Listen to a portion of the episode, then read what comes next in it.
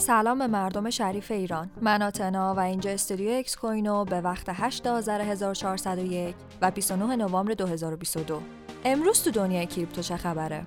پلتفرم وامدهی BlockFi ورشکستگیش رو اعلام کرد. پس لرزه های ناشی از سقوط FTX این بار بلای جون پلتفرم BlockFi شد.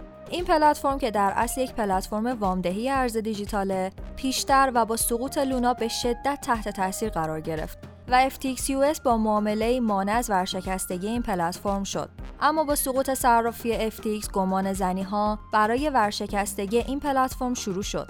مدت پیش هم بلاکفای این خبر رو رد کرد. اما روز دوشنبه بالاخره این پلتفرم ورشکستگی خودش رو اعلام کرد. بلاکفای در پروندهش گزارش داده که مشکلاتی که برای FTX به وجود اومده باعث بروز بحران نقدینگی این پلتفرم شده.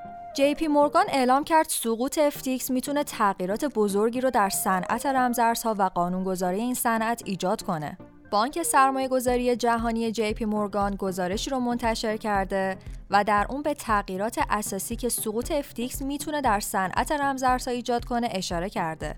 به گفته یکی از اعضای جی پی مورگان فروپاشی این صرافی و شرکت آلامدا نه تنها باعث سقوط آبشاری بازار رمزارزها شده بلکه احتمال افزایش فشار از جانب سرمایه گذاران و همینطور نهادهای قانونگذار مرتبط با این حوزه را هم بالا برده تا داده های بیشتری از ترازنامه این شرکت ها رو با هدف شفافسازی بیشتر در دسترس قرار بده. درآمد ماینرها به کمترین مقدار خودش در دو سال اخیر رسیده.